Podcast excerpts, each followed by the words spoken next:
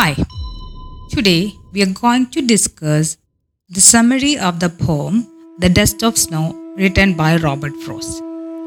The poet was in a depressive mood. He was sitting under a hemlock tree when a crow sitting on the tree shook off the dust of snow on the poet.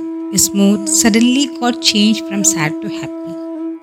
The poet was sitting helpless, soaked in despondence, thinking about his problems and wasting away his crucial time and energy in unnecessary and futile thinking.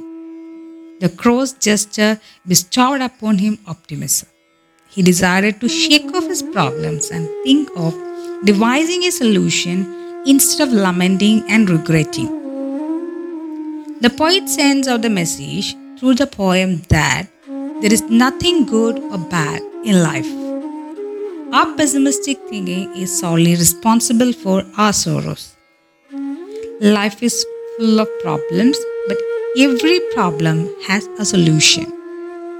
Instead of grieving on our situations, we should strive to look for ways to combat the problems successfully. The crow taught the poet a lesson now to take adverse circumstances in stride and work for a better life.